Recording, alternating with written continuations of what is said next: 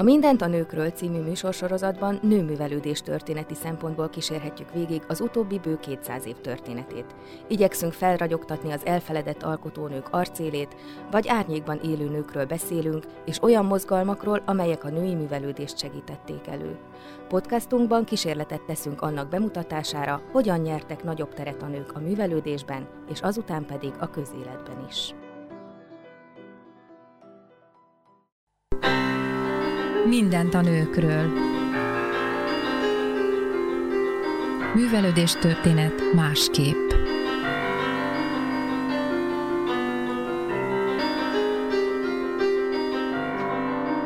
Beselényi Polixéna, Tucsek Anna. Két portré arckép csarnokunkból. Egyikük földrajzi határokon kelt át, hogy önmagával találkozzon, másikuk a szellemi pályán teremtett magának egzisztenciát – Üdvözlöm a kedves hallgatókat, Elekes Irén Borbála vagyok. Mai műsorunkban először folytatjuk Veselényi Polixéna történetét Györe Gabriella segítségével, majd Kádár Judittal beszélgetünk Tucsek Annáról, az újra felfedezett írónőről, akinek csak legendákban élő köteteit a rendszerváltás időszakában adták ki több évtizedes szünet után. Györe Gabriellával ott tartottunk az olaszhoni és svájci utazások történetében, hogy Veselényi Polixéna és John Paget Rómában találkoztak.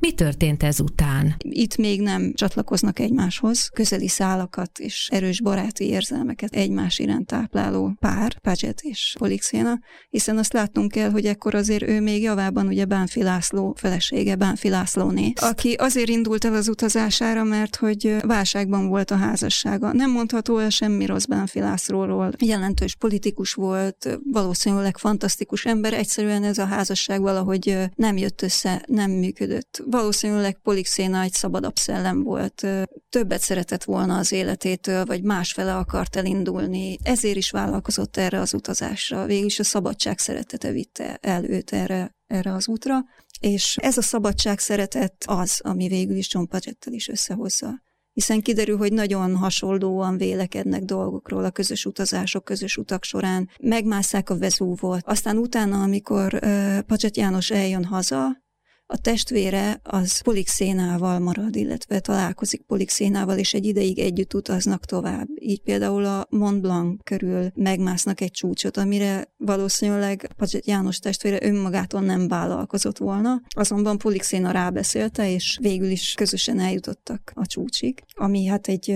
nagy eredmény mindkettejük számára. Ilyen pozitív, ilyen erőteljes, impulzív személyiség volt ő, és ugyanígy hatott egyébként John Pachetre is, aki magától valószínűleg nem írt írta volna meg a könyvét, ahogy ezt a könyvének ajánlásában le is írja, hogy ezt, ezt kifejezetten Polixéna ihlette. Az ilyen kalandos utazás gyakorlati szempontból se volt kis teljesítmény. Képzeljük el a régi kor utazását. Konkrétan mit jelentett? Most felszállunk egy vonatra vagy egy repülőre a fogkefénkkel, meg egy kártyával, aki tud, és ennyi. Egy kisgyerekkel a megszervezése, a lebonyolítása. Polixéna, mint arról egyébként Takács Mária is beszámol, ő a korabeli útikönyvek alapján indult el az útjára, de azért minden mellett minden bizonyal érték meglepetések, és nem is mindegyik utazónő volt abban a szerencsés helyzetben, hogy lett volna arról a helyről útikönyv, amelyre ő elindult.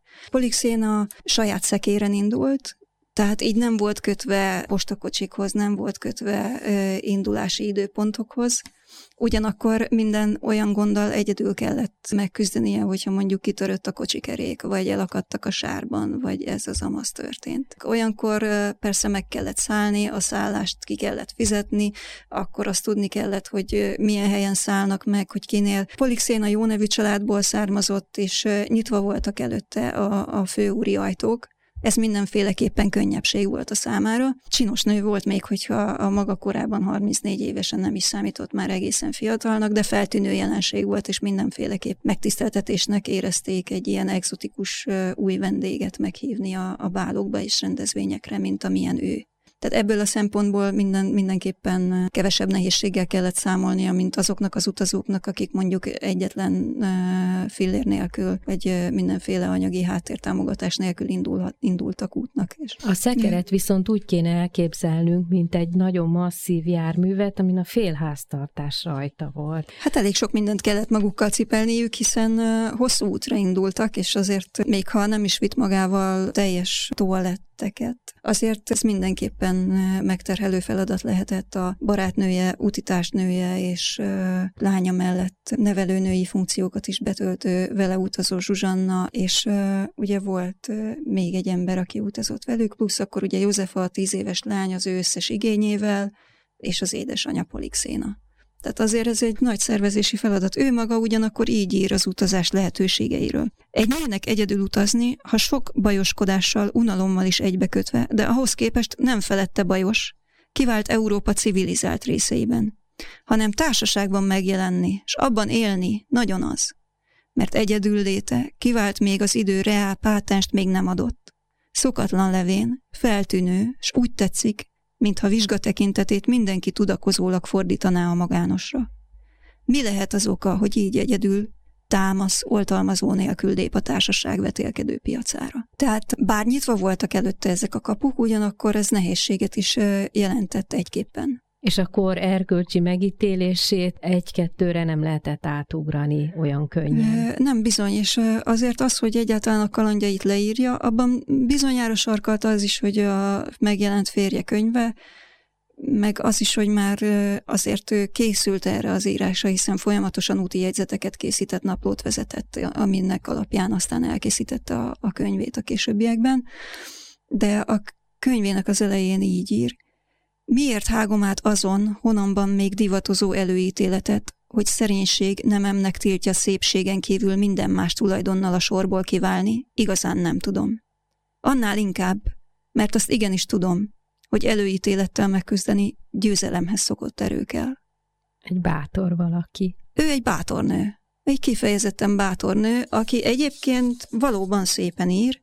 A művét meg lehet találni az interneten, tehát teljes egészében fönn van a Magyar Elektronikus Könyvtárban, nem úgy, mint a férje Pacset munkája.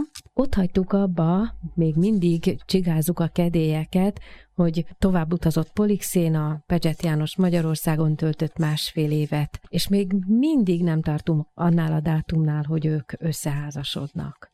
Igen, mert hogy egyébként azért nem tartunk ennél a dátumnál, mert furcsa módon ez egy nem tisztázott dátum. Az tudható, hogy John Pagetnek nem kellett Polixéna körül lennie, amikor ő hazatért az utazásairól, mert hogy ugye azért mégiscsak még Bánfi Lászlóné, és az is tudható, hogy a házasság eddigre tökéletesen elhidegült. Egy Veselényi Miklósnak Polixéna által írott levélből az is tudható, hogy ugyan eredetileg úgy tervezték, hogy közös megegyezéssel mondják majd ki a vállást, de végül is a férje benyújtotta ellene a vállókeresetet még távol létében. Egy hibást kereső vállóperé alakult ezek szerint, ami közös megegyezésnek indult. Ebben a korban mit jelentett az az esélyek szempontjából? 1836 körül járunk egyébként, ebben az évben ők elválnak. Az, hogy a férj adta be a vállókeresetet, az azzal a veszéllyel is járt, hogy esetleg elperelheti tőle a lányát, Józsefát. Ami a nagy veszélye az ilyen vállásoknak ugye ebben a korban, hogy amennyiben a, a nő hibájából mondják ki a vállást, akkor a férj teljes vagyona az a férnél maradt, tehát hogy a nő gyakorlatilag vagyon nélkül maradván nem túl sok eséllyel indul. Amíg az aranyos gyéresi kastély fel nem épült, addig uh, Veselényiek kastélyában laktak. Amiről még beszélni szeretnék Veselényi Polixéna kapcsán, az Jékeli Zoltánnak a már emlegetett a 19. század Murányi Vénusza című 1980-as tanulmánya, mert ebben ö, csodálatosan ír Polixénáról, és ebből szeretnék majd részleteket idézni a következő néhány percben. Kedves hallgatóink, Veselényi Polixéna utazásáról, olaszoni és svájci kalandozásairól beszélgetünk Györe Gabriellával. Egy nagy sorozatnak a része ez az utazás leírása, amelyet Takács Mária tett közzé még korábbi években, és nemrégen került fel az internetre az irodalmi centrifuga oldalára. Keressék meg, mondjuk el az elérhetőségét ennek a sorozatnak mindenek előtt. A blogot azt a centrifuga.blog.hu címen találják meg, és akkor itt bármelyik nevet beütve, vagy pedig az utazónők címkére keresve találják meg majd a sorozat egyes részeit. Azzal hagytuk abba, hogy Ékeli Zoltán egy nagyívű és egy nagyon sok információt tartalmazó és polixinát nagyra értékelő tanulmányt adott közzé, ezt mindenképpen szeretnénk ismertetni polixina jobb megismerése érdekében. Én ebből szeretnék most néhány részletet felolvasni, illetve bemutatni, csak hogy lássuk azt, hogy Jékeli milyen áhítattal tud beszélni a 19. század murányi Vénuszáról, amely nevet ő adta polixénának.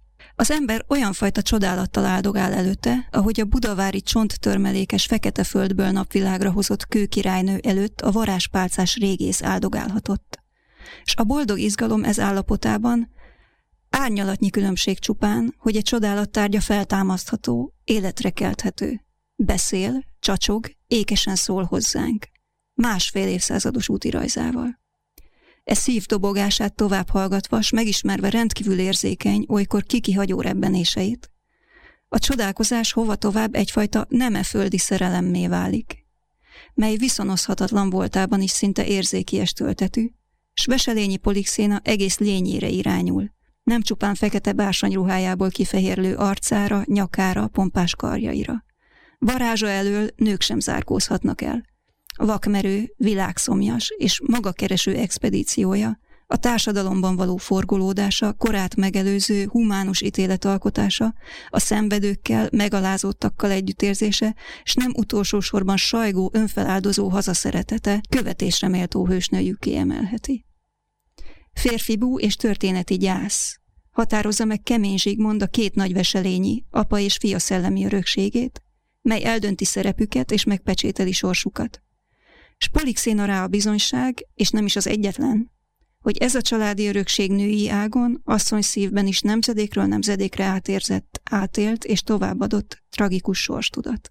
Ez Jékeli tanulmányának tulajdonképpen az indítása, és a tanulmányban jó részt a budgettel való kapcsolat kifejlődésére fektet nagy hangsúlyt, de ennek a során mutatja be Polixéna Veselényi Miklóshoz fűződő kapcsolatát is és ezen a vonalon idéz néhány levélrészletet is. Regényhősnő, alkalmasint már élete eddigi szakaszában is. Az élménykeresés a szónak 19. század elejé, még priméren romantikus értelmében nem hiányzik belőle, sőt, expedíciójának fő-fő sarkalója. Saját életét élni, igaz értelmét megtalálni a művészeti tanulmányútnak álcázott cél mögött. És ebből azt is megtudjuk, hogy volt egy kimondott célja művészeti tanulmányok, holott az egész életet, az egész világot tanulmányozta és szívta magába, de ennél fogva valószínűleg azért eleget tett annak a célkitűzésnek is, hogy múzeumokban, műkincsek közé eljárt. Természetesen, hiszen valószínűleg ezért volt választott útiránya Olaszország, ahol ö, aztán halmozottan lehet látni a művészettörténet különböző korszakaiból remek műveket. Ezeket mind meg is nézi, meg is csodálja, mindegyekről részletesen be is számol. Fantasztikus leírások találhatóak az ő útirajzában ezekről a helyekről, akár egy-egy festményről, akár egy-egy épületről, a Via Appiáról, Rómáról, római kalandjairól, rengeteg apró részlet. Eljut a Vezúvra, eljut Pompejbe, Herkuláneumba, ezekről nagyon szép leírásokat közöl. Valóban ez a művészeti tanulmányút és ez a, ez a művészeti felfedezés is része volt annak, amiért ő ment. Amit erről ír Jékeli, azt szeretném még itt felolvasni hogy miért is gondolja ő Polixéniát nem pusztán utazónőnek, hanem írónőnek. A Stradivari, Guarneri, Amati hegedűk varázskezű megszólaltatója, gyűjtője és ismerője, Yehudi Menuhin nyilatkozott nemrégiben ezekről a titokzatos hangszerekről. Némelyiket, mondotta, több emberöltőn át érintetlen kell hagyni, hogy megérlelődjék és kicsendülhessen belőle az a hang, mely aztán, ha megszólaltatják, minden többi társukétól különbözik, egyszeri és össze nem téveszthető. Tud egy Stradiváriról, mely mindmáig nem szólalt meg. Senki sem mert hozzányúlni, a lak is eredeti rajta. Amikor Veselényi Polixéna útirajzát elolvastam, a Yehudi Menuhin emlegette Stradivári jutott eszembe. Vaj, ha meg tudnám határozni azt a hegedű hangot, mely az ő esetében is egyszeri, utánozhatatlan, senkiével össze nem téveszthető mintha Betlen Miklósnak, Mikes Kelemennek, Apor Péternek, s a protestáns barok nagy prédikátorainak nyelve, szókincse áradna belőle, bőven mazsolázva tájszavak, szólásmondások, fordulatok változataival. Tájszókincsét feltérképezve, a szilágy szatmári szülőföld hatásain kívül kimutathatók benne a székelyföld, a mezőség, a marosmente jellegzetes tájszavai is. Nemzedékének talán egyetlen igazi, vérbő prózaírónőjét csodálhatjuk benne. Az ő titokzatos Stradivári hangja, nyelvének csobogó, zubogó szépségén kívül, az a töprengő aggódás és felelősségérzet, mely a magyarság sorsáért s az emberiség jövőjéért mélységesen áthatja. Szép íróír magas rangját ez az erkölcsi súly adja meg. Most szeretnék visszatérni egy pillanatra oda, hogy bemutassuk, hogy milyen viszonyban is volt Polixéna Veselényi Miklóssal, illetve hogy egy, egy magánleveléből, tehát nem az olaszoni és svájci utazásokból, hanem egy Veselényi Miklósnak címzett magánleveléből mutassunk be egy nem túl hosszú részletet. Róla most is figyelmet érdemlő, de emlékezetbe dicsős, lelkem mostani állapotjához a leginkább megfelelő hely, mert én is már csak inkább emlékezetben élek. Egészségem megjött, kedvemet is valamennyire lecsendesítettem, csak olykor-olykor ront rám a bánat. Minden indulatot eltemettem magamba. Magamra és jövendőmre nem is gondolok, úgyis szebb életemet már leróttam. Nincs már semmi reméleni, várni vagy örvendeni való okom. Ez szerint félni való sincs. Nyugodtan, öröm, bánat, remény nélkül, személyemet egészen elfelejtve, egyedül állok. Csak lelkem eredeti tisztaságát kívánom megtartani és ebből egy nagyon gyors váltás rögtön a következő bekezdésben. Én itt társaságban bálban is voltam, imádom is akadt egy-kettő. Bár szerelmes tudnék lenni, csak úgy élhet az ember Olaszország minden gyönyöreivel. Itt a társasági rendszabások is mind arra a célra vannak intézve nagy hangulatváltozások, nagy hőingadozás, hatalmas amplitúdó, amelyen jön-megy, és látnunk kell, hogy ezt a levelet ugye Veselényi Miklósnak címzi, akibe hát hosszú időn keresztül plátói módon ugyan, de, de kvázi szerelmes volt, vagy még most is éppen aktuálisan szerelmes, mikor ezt a levelet írja 1834. február 20-án. Ugyanakkor azért is említi Jékeli ezt a levelet, és idézi hosszabban, mert ez az első, amelyben szóba kerül John Paget, a későbbi férj, a puszta említés szintjén. Ma délelőtt a Scipiók temetkezőjét néztük meg egy ifjú angollal. Östve a követünknél voltam társaságban, ahol egy ifjú Eszterházival ismerkedtem ki, egy szó magyar sem tud.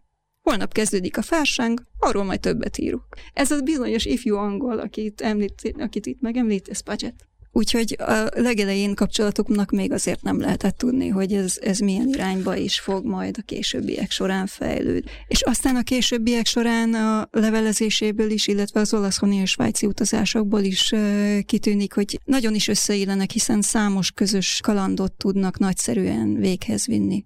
Többek között egyébként elmennek egy olaszországi őrültek házába is, mert hogy a Polixénének meggyőződése, hogy nem csak a főúri bálok világát, hanem igenis a, a szegények, a rettenet, a nyomor, a rémségek világát is meg kell ismerni, és ezen elv mentén döntenek úgy, vagy dönt úgy, hogy szeretne megnézni egy tébolydát. Amikor kinyílik az ajtó, akkor a francia útitársnő abban a minutumban távozik, ketten mennek be, Paget és ő, és hát egyfajta ilyen purgatóriumi kalandozást élnek ott meg. Pagethez valamelyik uh, udvaron odajön egy angol nő, és uh, könyörgőre fogja, hogy őt tévedésből zárták ide be, őt a férje bezáratta, segítsenek őt innen, innen kijuttatni.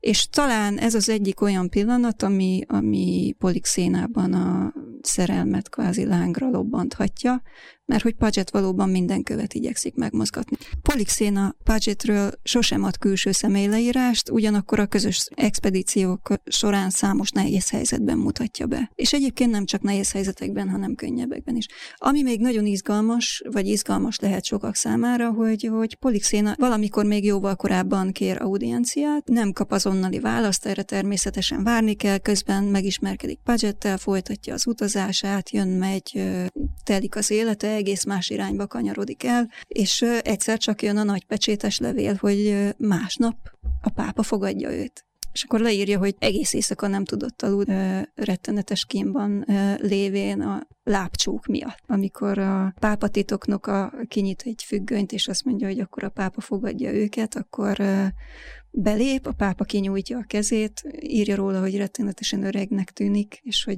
és hogy a kinyújtott kezet ő nem csókolja meg, erre a pápa, mintha mi sem történt volna, megáldja őket, és megkezdődik a beszélgetés, a pápa ugye szokásos kérdéseket tesz föl, ugyanakkor lezajlik közöttük egy olyan beszélgetés is, amire, amelyről Polixéna beszámol, hogy a pápa megkérdezi, hogy milyen nyelven beszélnek Magyarországon. A saját nyelvünkön. A német? Nem.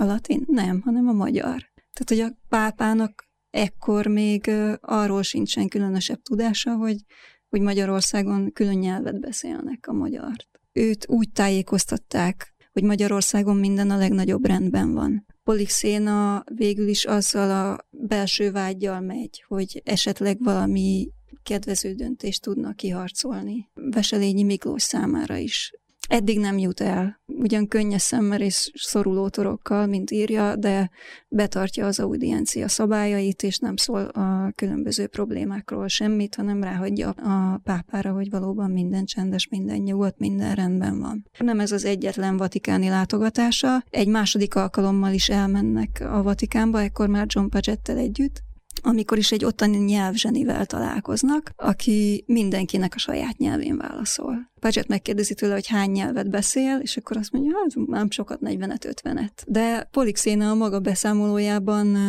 úgy, úgy ír róla, hogy hát olyan, mint a 70 katona, csak 70 nyelvtudósban. Jékeli ír a tanulmányában egy hosszú részben a mű fogadtatásáról, és itt föltérképezi gyakorlatilag a teljes fogadtatás történetet. Polixéna végül is nem írja meg a tervezett második rajzát. Az is lehet, hogy az az oka, hogy megírta, de tényleg elveszett az aranyos gyéresi kastély szétrablása folyamán. Az is elképzelhető, hogy hiszen Iker gyermekeik születtek, akik ugyan elég hamar az egyikük 12 évesen, a másikuk 22 évesen hal el, de 22 évig mégiscsak nevelgette ezeket a gyerekeket, és hát a férje mellett, aki sok mindenbe belevágta a fejszéjét. Újraélesztette az erdélyi lovaskultúrát, megalapította a, a helyi hegyközséget. Föntartott egy társalkodó klubot, 2000 kötetet rendelt Angliából, könyvtára folyamatosan nyitva volt az érdeklődők számára, tanulmányokat írt a borászat köréből, folyamatosan csinált valamit, és vélhetően ez azért polixénára is rót feladatokat. Egy utolsó írása abból a gyászból fogant, amely a 22 éves fiú elvesztését követte, festett róla egy képet, és ennek a sarkába írta a következőket. Paget Oliver született Kolozsvárt 1841. szeptember 5-én. 19 éves korában a szabadság ügyéért lelkesedve a londoni King's College-ből Szicíliába sietett Garibaldi lobogója alá. Közvitézlőn a Magyar Légióban. A volt turnói csatában, mint alhadnagy, kis csapatjával nyolc ágyút foglalt el az ellenségtől. Tűrtábornok ott a csatatéren megölelte, és azt mondta, hazája és szülői büszkék lehetnek rá. Garibaldi főhadnagynak nevezte ki. Öt hónapi szolgálat után a Piemonti hadseregbe kapitánynak neveztetett és érdemjellel díszítetett fel. Gyermeki kötelességérzetből lelépett fényes pályájáról, visszament a londoni egyetemre. Megházasodott 1861-ben. Rokonát Ellen Pagetet vette feleségül. Visszatért hazájába, gazda lett. Egy leánya született 1862-ben. Meghalt 1863-ban, október 19-én. Jékeli erről úgy ír, hogy halott fiának megfestése, e kis életrajz megfogalmazása olyan lelki erőre val, hogy ismét leborulhatunk Polixéna emberi nagysága előtt. Egy nagyon szabad nőnek tűnik számomra a Veselényi Polixéna, aki hajlandó volt tenni az álmaiért. Egy nagyon érző lélek volt.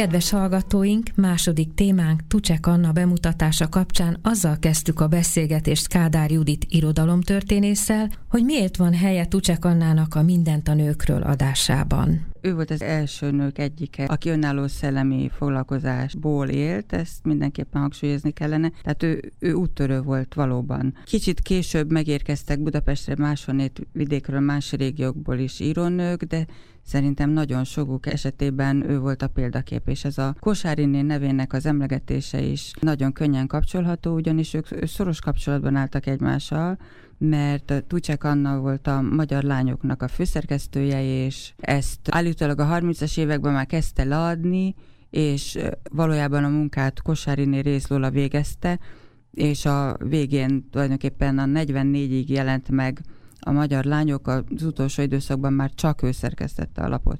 Igaz, hogy a név még mindig a Tucsek Annáé volt a címlapon. Kosárini talán nem vette teljesen jó néven, hogy az ő neve nem szerepel egy olyan folyraton, vagyis lapon, amit végül is tulajdonképpen ő szerkesztett, de ez egy másik kérdés, akkor térjünk át az életrajzára. Nagyon érdekes, hogy valójában a 19. század végén Budapestre került írónők közül milyen sokan jöttek vidékről, és akár olyan helyről, ahol, ami ma már más országba tartozik. Tucsek Anna például Kolozsvárot született, meglehetősen vagyonos családban, de számos dolgot ő titokban tart. Van egy önéletrajz, amit 70 éves korában írt meg, és 1935-ben jelent meg, és ebben nyomon követhető, hogy például nem árulja el, hogy az anyai családjának mi a vezeték neve. Tehát ebben az életrajzban ő leírja az életét, két részből áll az egyik a Kolozsvári rész, rész, és a második, amikor felkerült Budapestre. A Kolozsvári rész az tényleg a fiatal koráról és a családjáról szól, és egyetlen egyszer sem írja le, hogy ugyan vajon hogy hívták a mamájának a családját, pedig ők határozták meg az életét. A papájáról tudjuk, hogy őt ugye Tucseknek hívták, és azt is, hogy ez a család valószínű kereskedelemből élhetett Erdélyben, és egy időben volt egy bányájuk is, és elszegényedtek, és Tucsek Anna apja már mint szegény ember érkezhetett Kolozsvárra, ahol megismerkedett a Tucsek Anna mamájával és a családjával, főleg fontos a Sándor bácsi nevű bátyja, aki egy pátriárhaként vigyázott a rokonok közül a lányrokonokra, vagy az elváltakra, vagy az elhagyottakra, és így ő pátyolgatta Tucsek Anna mamáját is, és amikor megjelent, tehát amikor összeházasodtak Tucsekék, akkor ő adott állást Tucsek Anna apjának is, aki irodai irodai munkára alkalmazott. Mindezt azért tartottam érdekesnek elmesélni, mert Tucsak Annából valójában gazdasági kényszerből lett írónő. A család nem kapott többé segítséget Sándor bácsitól, különböző okoknál fogva magukra szorultak, és teljességgel lehetetlen helyzetbe jutottak. Tucsak Anna anyja nyilván nem járt semmilyen iskolába, tehát egyszerűen nem tudott semmilyen foglalkozást választani, és valójában Tucsak Anna volt kénytelen előbb-utóbb a család fenntartóként dolgozni. Egyébként végül is kiderült, hogy van-e különös oka annak, hogy nem mondtál az anyai ágat, vagy egyszerűen csak annyira nem tartotta fontosnak? De úgy tűnik az elhallgatásokból, hogy nagyon fontosnak tartotta. Elképzelhető, hogy németek, tehát hogy kolozsvári vagy erdélyi németek lehettek, mert egy helyütt például azt írja, hogy azért, hogy a gyerekek, ő és a testvérei, összesen öten voltak, jól megtanuljanak németül, csak németül beszéltek otthon. Tehát a család Tucsek ágában talán ez lehet az oka, hogy e, ez az időszak volt a magyarosodás korszaka, amikor mindenki boldogan vállalta, hogy a magyar nemzethez a magyarság által tartozik, és egyszerűen nem akarta így megzavarni a képet. Ezeknek a úgymond idézőjeles bevándorlásoknak gazdasági okai voltak? Igen, hát egyértelműen gazdasági oka is volt, tehát a Sándor bácsi nevű pátriárka, miután megsértődött bonyolult okokból összeveszett a saját testvérével, megszüntette az apanást, amit kaptak. Ő, az ő egyik kolozsvári házában laktak, onnét ki kellett költözniük a város szélére, ahol először megpróbált abból megélni, kiadott két szobát, és ő takarított utána, de ez sem volt elég, ezért elment gépírás tanulni a vasutakhoz, és úgy gondolta, hogy majd, hogyha kiképezik, akkor vasúti jegyárus lesz valahol, de ez olyan rettenetes szégyen és lecsúszás volt, hiszen, mint említettem, Sándor bácsi olajgyáros volt, tehát nagyon magas középosztály feletti színvonalon éltek szinte, hogy az anya úgy döntött, hogy inkább az egész család eljön Pestre, és itt próbálnak szerencsét. És Sándor bácsi, aki feltetőleg nem engedhette meg, hogy teljesen hagyja őket semmibe hullni, ezért adott nekik valamennyi apanást az első pár évre, Pestre is, és így tudtak bérelni egy lakást kőbányán, nem valami elegáns környezetben, úgyhogy annak még kiadták egy szobáját, és így próbáltak boldogulni. Addigra már ugye ez a gépírói képzettsége megvolt. Igen, Kolozsvárott egy elszegényedett Csáki grófnőtől tanulta a mesterséget ott a vasútnál. Valószínűleg meg is szerezte, de nem került sor, hogy ezt használja, ugyanis ő egészen fiatal lánykorától kezdett írással foglalkozni, és nagyon fiatalon jelentek meg például a fővárosi lapoknál cikkei, sőt, mire eljött Kolozsváról addigra két elbeszélés kötete is megjelent már, úgyhogy Budapesten is írással akarta keresni a kenyerét. Dolgozott is valóban továbbra is a fővárosi lapoknak, a Pesti hírlapnak és más újságoknak. Nem tudom, hogy mennyire volt ez nagy siker, hogyha valaki úgynevezett vidéki városból eljutatja a fővárosba az írásait, és azt közlik is. Tucsek Annának ez rettetes kudarc volt, amikor pont a fővárosi lapokban, aminek 5000 előfizetője volt az egész országban, és történetesen az egyik nagynénye is, megjelent egy elbeszélése, ráadásul a saját nevén. A Marinéni kezébe került ugye ez a lap, ami járt neki, elolvasta, és az egész család rettenetesen letorkolta, mert egy haldoktoló idős nőről szól, aki várja vissza a fiát a halálos ágyához, és a Tucsakan meg volt vagy 14 éves, amikor ezt írta, és hát nagyon megijedtek, hogy mit fog szólni a kolozsvári társadalom ahhoz, hogy egy ilyen fiatal lány nem elég, hogy ír, ráadásul ilyen témákról ír, mert ők minnyáján, és mindvégig meg voltak győződve, hogy a nőnek a női feladatát, tehát a háztartást, a gyerekszülést, a gyereknevelést kell végeznie, és minden mást a férfiakra kell bíznia, és hát ez nagyon szubverzív magatartásnak ítélték, és írja is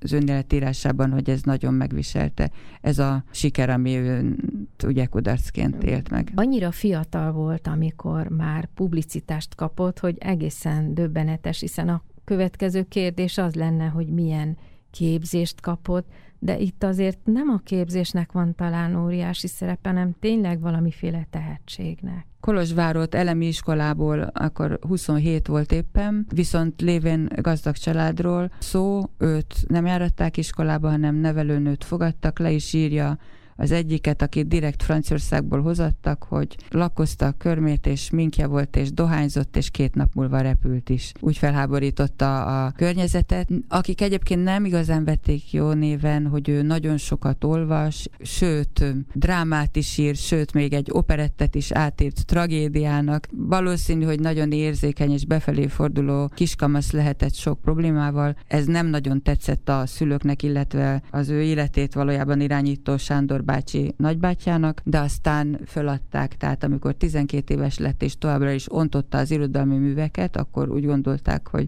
inkább mellé szegődtetnek tanárokat, például azt a Haraszti Gyulát szerződtették ki mellé, aki akkor éppen kiugrott kispap volt és fiatal ember, de nem sokkal később már a Budapesti Egyetemen vett részt a francia szak megalapításában. Mennyi idős is volt, amikor átköltözött a család? Nem tudjuk olyan gyorsan kiszámolni, mert az önéletírásában direkt ezeket az időpontokat, amik a korára utaltak volna, azokat próbálta meg valahogy összemosni és elkenni, hogy ne lehessen pontosan tudni, de azért más utalások segítségével kiszámítható nagyjából, hogy ő már 25 és 30 között lehetett, amikor az anyjával és a kisebbik bátyjával fölköltöztek Budapestre. Két fiú bátyja volt, az egyik akkor már elvégezte a jogi egyetemet, ő Kolozsvárot maradt, a kisebbik fiú, aki már nem tudta elvégezni az egyetemet, mert már a Sándor bácsitól nem kapott rá anyagi támogatást, ő utazott velük, egyik nővére férhez ment, és a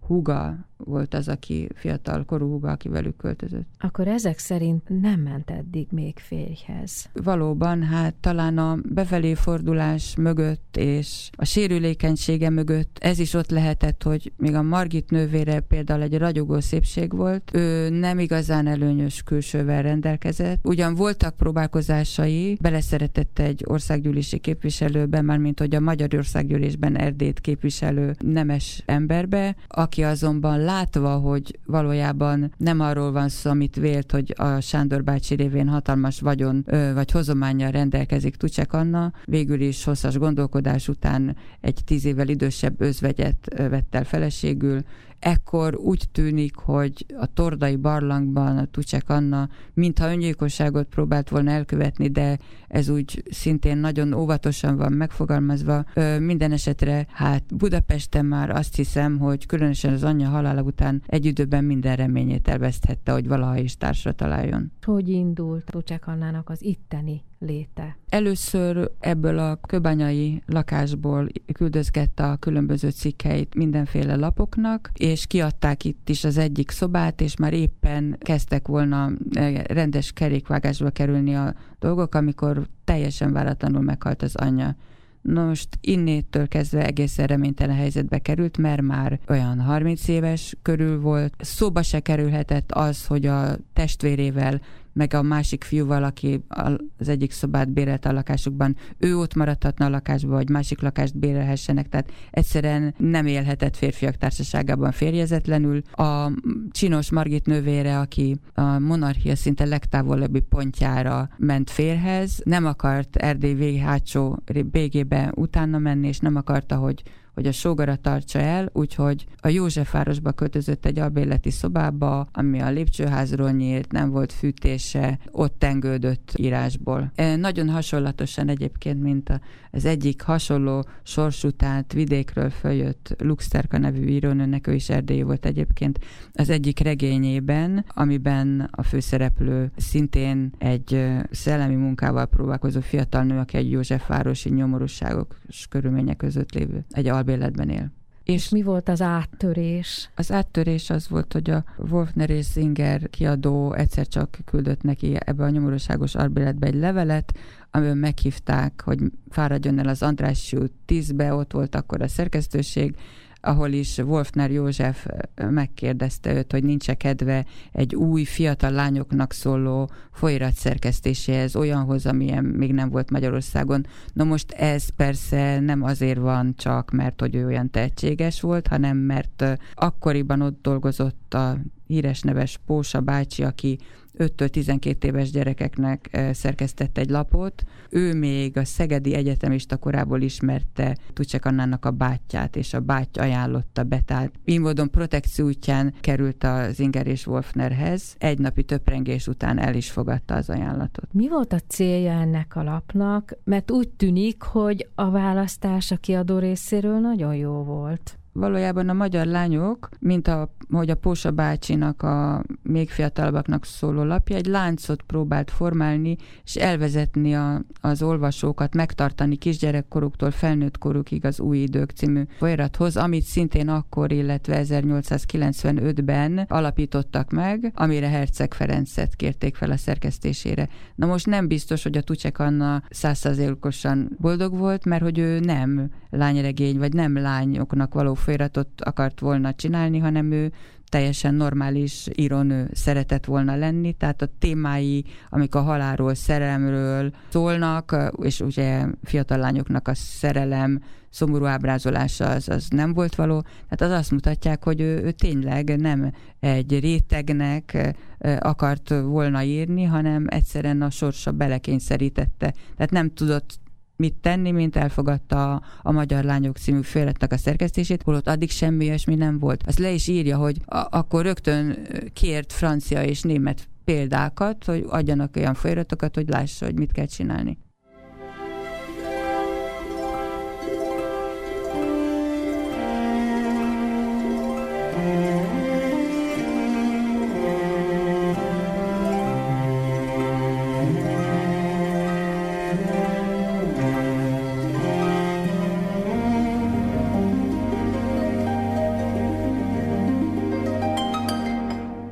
Kedves hallgatóink, a Mindent a nőkről mai adásában Tucsek Annáról beszélgetünk, a két háború közötti nagyon-nagyon népszerű írónőről, Kádár Judit irodalomtörténésszel. Fél év alatt sikeres lapot csinált. Valóban egészen 1944-ig ez a középosztálybeli és, talán a lejjebb a kispolgár eh, lányok kedvenc lapja volt. Igen, jelen, jelentős emberekből álló szerzőkárdát sikerült megnyernie a lapnak, akik mind az új időknek is dolgoztak. Például Szóbel Minka első modern költőnő írt ebbe a labba, aztán Szabóni Nogár Janka, az ő neve már ma már nem olyan ismert, de akkor neves írónőnek számított, vagy Gárdonyi Géza, természetesen Herceg Ferenc, és hát ő maga, Tucsek Anna is. Rögzítsük a dátumot, hogy 1894-ben vagyunk, amikor a lap megindul, a 19. század vége, egy év múlva a nők bekerülnek hivatalosan is a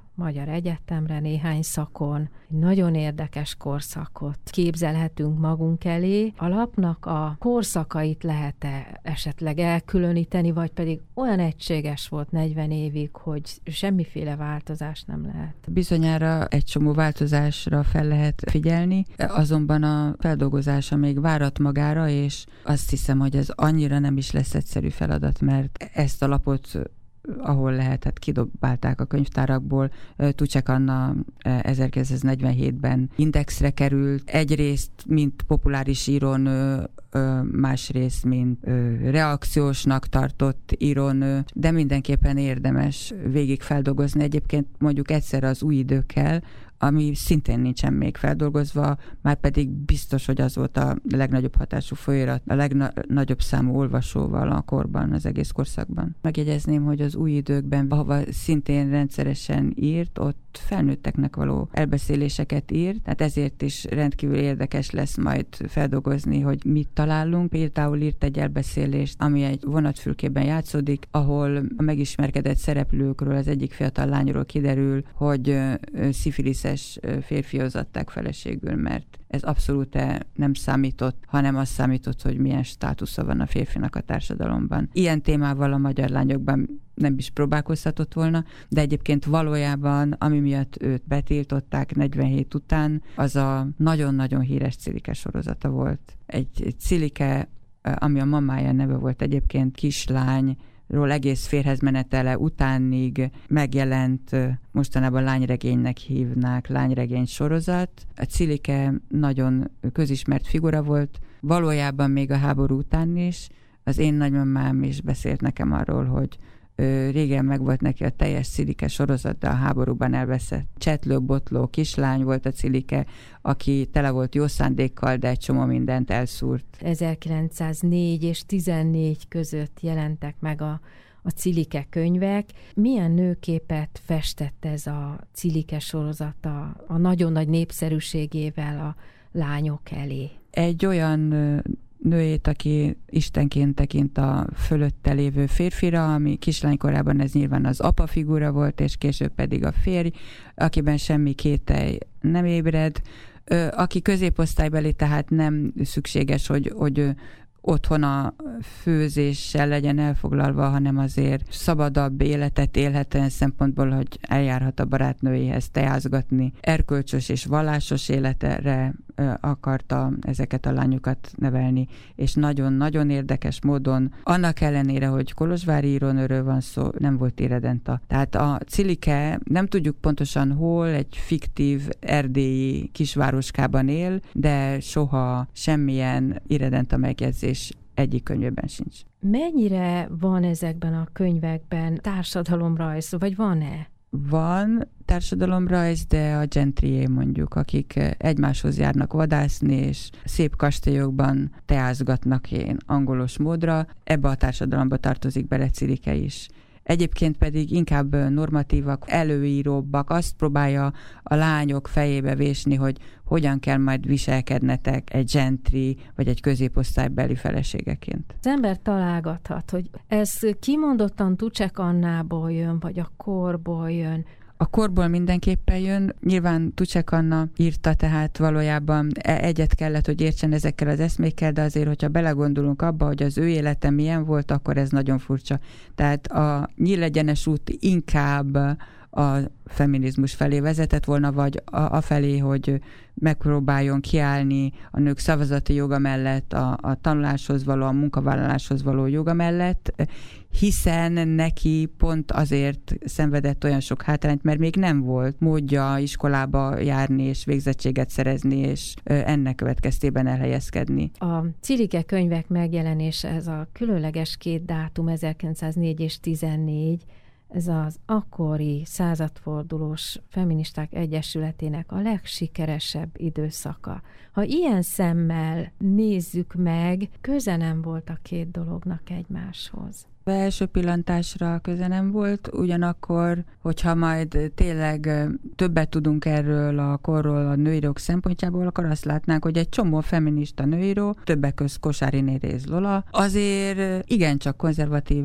nézeteket vallott, tehát ugye a Kosári azt mondta, hogy legyen az embernek, a nő, női embernek joga tanulni és állást vállalni, na de miért? Azért, hogyha a férj nem tudja valami oknál fogva, mert például háborúban volt, fenntartani a családot, akkor a nő át tudja venni a szerepét. Tehát ők is a családra koncentráltak. Ugyanakkor pedig Tucsek személyes életében akár harcos feminista is lehetett volna, ugyanis amikor öt év házasság után meghalt a férje, még nem esett szóról, ez egy késői házasság volt, akkor volt, ott maradt utána férj első házasságából két kislány, és nekik is volt egy közös gyerekük, és a rokonok rögtön azt mondták, hogy akkor árvaházba adják ezt a két lányt, hogy ő legalább a saját fiát fel tudja nevelni, mire Tucsek Anna azt mondta, hogy erről szó nem lehet, akkor ő most úgy fog dolgozni, mint egy férfi, és úgy fogja nevelni őket, mint egy asszony, és megtartotta mind a három gyereket, és végül is a Tábori Robert, aki félje volt, az ő egyik lánya lett Tábori Piroska, szintén neves írónő azt gondolhatjuk, hogy ez a házasság, ez szerencsés dolog volt. Tudunk erről egy kicsit többet? Annyit tudunk, hogy Tábori Robert akkoriban a Pósa bácsinak dolgozott be, és szintén az Inger és Wolfner szerzőgárdájába tartozott. Ő volt a korban az egyik legjobb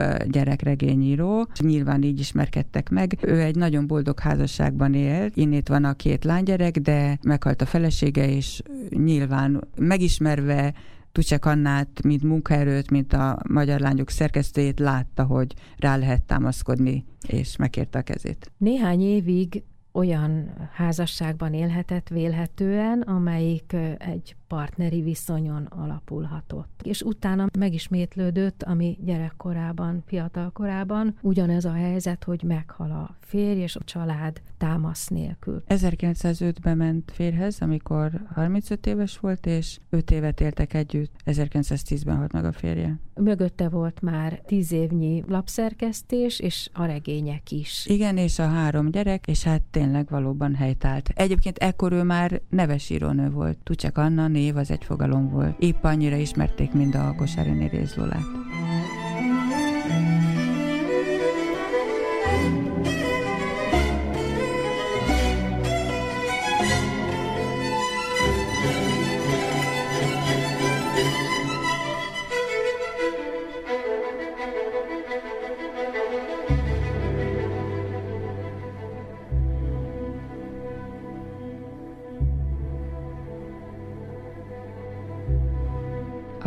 Jobban fizették őket. Már a házassága időjéből lehet látni egy-két fényképet a lakásukról, és ez egy hatalmas pompás polgári lakásban laktak a Cilike regényekért fizettek, a szerkesztésért fizettek, tehát ezzel nem volt gondja, viszont nem ment utána többet férhez. Gyermekeinek szentelte az életét. A körülményeit illetően pedig szerintem sokkal jobb helyzetben volt, mint számos más. Budapesten pont ekkor felbukkant, vagy ekkoriban az első világháború megjelent fiatal nő, aki az írásból szeretett volna élni.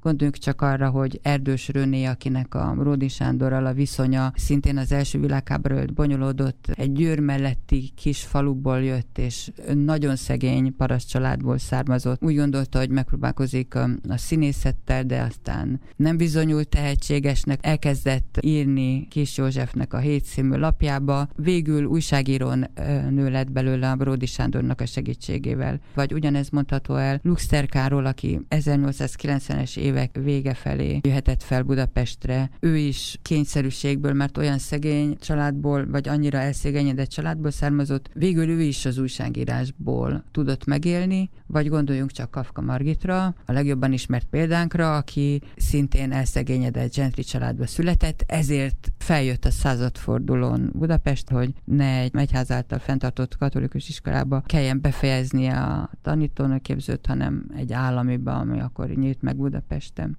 Ezzel a néhány mondattal már ahhoz jutottunk közel, hogy nem légüres térben élt Tucsek Anna, hogy nézett ki az a női értelmiségi közeg, amelynek egyik tagja volt Tucsek Anna. Valóban, ekkor már nagy számban próbáltak meg írásból, újságírásból megélni nők. Volt egy külön szövetség is, a Magyar Írónök Szövetség, ennek a vezetője Gróf Teleki Sándorné volt, aki Szikra néven volt népszerű írónő a századfordulón. Kafka Margit ugye a legnagyobb név, szintén az első világháború előtt próbálkozott már Tanner Ilona, aki ugyan 1921-ben ment Babicshoz, de már ekkor elhatározta, hogy akkor ő költőnő szeretne lenni, vagy ugyancsak Harmos Ilona, vagyis Görög Ilona, vagy Kosztolányi Dezsőné. Sokan voltak, nagyon sokféle nézetet képviseltek, ezeket mind úgy tűnik, hogy befogadta ez az írónő szervezet, aminek egy időben a Kosáriné például az alelnöke volt. Említettük már ezt a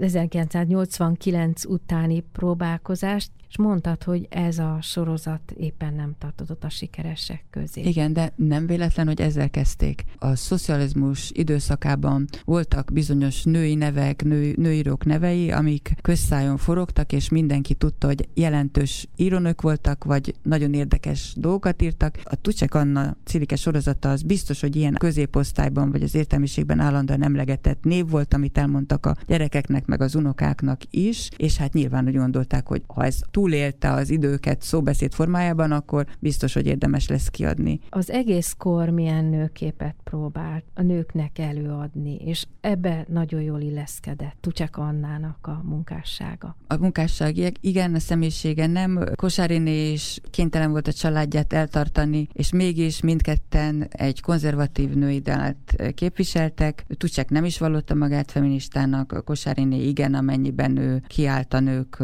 oktatáshoz való ő joga mellett egyébként Tucsek Anna, amit a regényeiben, műveiben képviselt, az az engedelmes középosztálybeli feleség, aki mindenben hallgat a férjére, nincsenek önálló gondolatai, ha vannak, azok ilyen csacskaságokban merülnek ki, hogy milyen kalapot vegyen föl mondjuk. Ez a nőképe sohasem lesz felnőtt. Igen, mert ugye ez a férfiaknak alárendelt, engedelmes nő az valójában sose nő fel. Egy cserfes, szeleburdi kislány a nagymama korában is, de hát ez volt az elvárás, vagy tulajdonképpen talán még ma is ez az elvárás, hogy a nő hallgasson a férfiak szavára, és hát lehet szeszélyes, meg kicsit hisztizhet, de a fontos dolgokban ne ő döntsön, egy férfi döntsön az a lélektani csavar, hogy azok az alkotók, akik belesimulnak ebbe a kívánatos nőképbe, teljesen biztos, hogy egyénként nem tudnak úgy élni. Tehát egyénként úgy élnek, mint egy alkotó, vagy esetleg mondjuk, ha politikus valaki, tökéletesen ellenkező életet él, mint amit ő, mint író, vagy mint politikus képvisel, hogyan oldhatja meg egy ember ezt önmagában? Tudnia kell, hogy az ő élete nem arról szól. Hogyan viszonyul a többi nőhöz? Maradjatok csak otthon, addig én majd karriert csinálok, ha nagyon rossz indulatúak lennénk, de most rossz indulat nélkül hogy tudja ezt elhelyezni magában valaki? Nagyon sok konfliktus belső feszültség árán nyilván, de azt gondolom, hogy pont ott lehet a magyarázat, hogy ezeknek, különösen ezeknek az első írónőknek olyan sok pofont kellett elszenvedniük pont attól, hogy nagyon rögös volt az út, ahogy végül is írhattak, hogy egész egyszerűen nem akarták ezt a feszültséget ábrázolni az írásaikban, és ezért választottak helyette egy olyan világot és olyat javasoltak másoknak is, amiben nem vár rájuk ilyen sok szenvedés, mint amilyen rájuk várt. Gondoljuk csak Török Szofira, aki Babics Mihály feleségeként tényleg elkezdett írni, nagyon érdekes verseket, de tulajdonképpen a prózája még sokkal érdekesebb írt. Senki más nem becsülte meg őket, csak a Babics Mihály, akiről azt gondolták, hogy részrehajló, sose fogadták őt teljesen írónőnek, csak Babics feleségének, ez tulajdonképpen így van a mai napig, és a végén Babics halála után annyira magára hagyták, hogy végül nyomorúságos körülmények közt teljesen egyedül hagyva halt meg. Akkor, amikor belépnek a közéletbe, illetve az alkotó emberek táborába a nők, nagyon sokan közülük ezt a rossz helyzetet nem, hogy megkönnyítenék az utánuk jövők számára, hanem megnehezítik. Én értem, amit mondasz, azt az egyéni védekezést, vagy azt a magyarázatot, hogy a többieket óvni szeretnék, de micsoda csapda helyzet mégis ez. Így van, de ugyanakkor nyilván nem érezték magukat elég erősnek, hogy szembe menjenek egy ilyen nagyon erős társadalmi tradícióval. Azon kívül ő bennük is túlságosan mélyen élhetett e, ez a, az ideológia, amit beléjük neveltek. Tényleg Kosáriné egy vallásos katolikus volt, és ez szerint élte az életét, tehát hiába volt rossz a házassága, nem vált el a férjétől, hiába volt szerelmes az Osvát Ernőbe, inkább eljött a nyugattól, így igen, dupla szenvedést okoztak maguknak. Talán a sorozat későbbi részében, vagy egy későbbi időszakban akadunk olyanra, aki anélkül tud ilyen példa lenni, hogy közben a másik kezével ne fogná vissza a többieket. Felmerül-e emlékeidből valaki olyan, akinek ez sikerült összeegyeztetni? Mindig az összeegyeztetés, ez a kulcs szó. Olyan, akinek sikerült, olyan nem jut ez eszembe, de az eszembe jut, hogy Erdős Röné, amikor először írt 1898-ban egy konvencionális verseskötetet, majd már a Brody, mint férfi múzsa hatására 1902-ben megjelent eh, egy újabb kötete, ami abszolút szuverzív volt, tehát egy lázadó nő, aki lánylétére a testi szerelemről val, hihetetlenül ismert pár lettek ők ketten itt Budapesten, róluk plegykált a főváros, hatalmas nagy szerelem volt, és hogy végződött? Bródi öngyilkosságot kísérelt meg, Erdős elvonult Olaszországba, ahol egy évig élt egy zárdában, és akkor utána úgy döntött, hogy ebből nem kér, katolizált, mert zsidó származású családban született, apácának ugyan nem ment el, de az összes többi könyvében a patriarchális értékrendet támogatta. Befejezésül csak pályájának a végéről beszéljünk egyúttal a magánéletének a végéről is, és kicsit úgy összegezzük, hogy, hogy milyennek emlékezünk most rá. 1944-ben halt meg Budapesten, tehát nem érte meg a háború végét. Ő volt az irodalom egyik nagyasszonya, amikor a magyar lányokat szerkesztett a vége felé már, tehát nagyon is tisztában volt azzal, hogy milyen kiváltságos pozíciója van. Ami a mai képet illeti, tép csak egy-két tanulmány jelent meg róla, nem tartozik a kanonizált szerző közé. Úgy gondolom, hogy soha nem is fogják kanonizálni, mert valójában ezek a cilike regények nem jók könyvek, amiket korábban írt, azok is csak mutatják, hogy valójában tényleg tehetséges volt ezek a kezdeti novellák, de azt nem folytatta. Meg kell nézni, hogy az új időben mit írt komoly felnőtt elbeszéléseket. Egyébként pedig amiért érdekes az az, hogy mi hogyan alakult az írónők sorsa, hogyan jutottak némi szabadsághoz a nők általuk is a 20. század elején.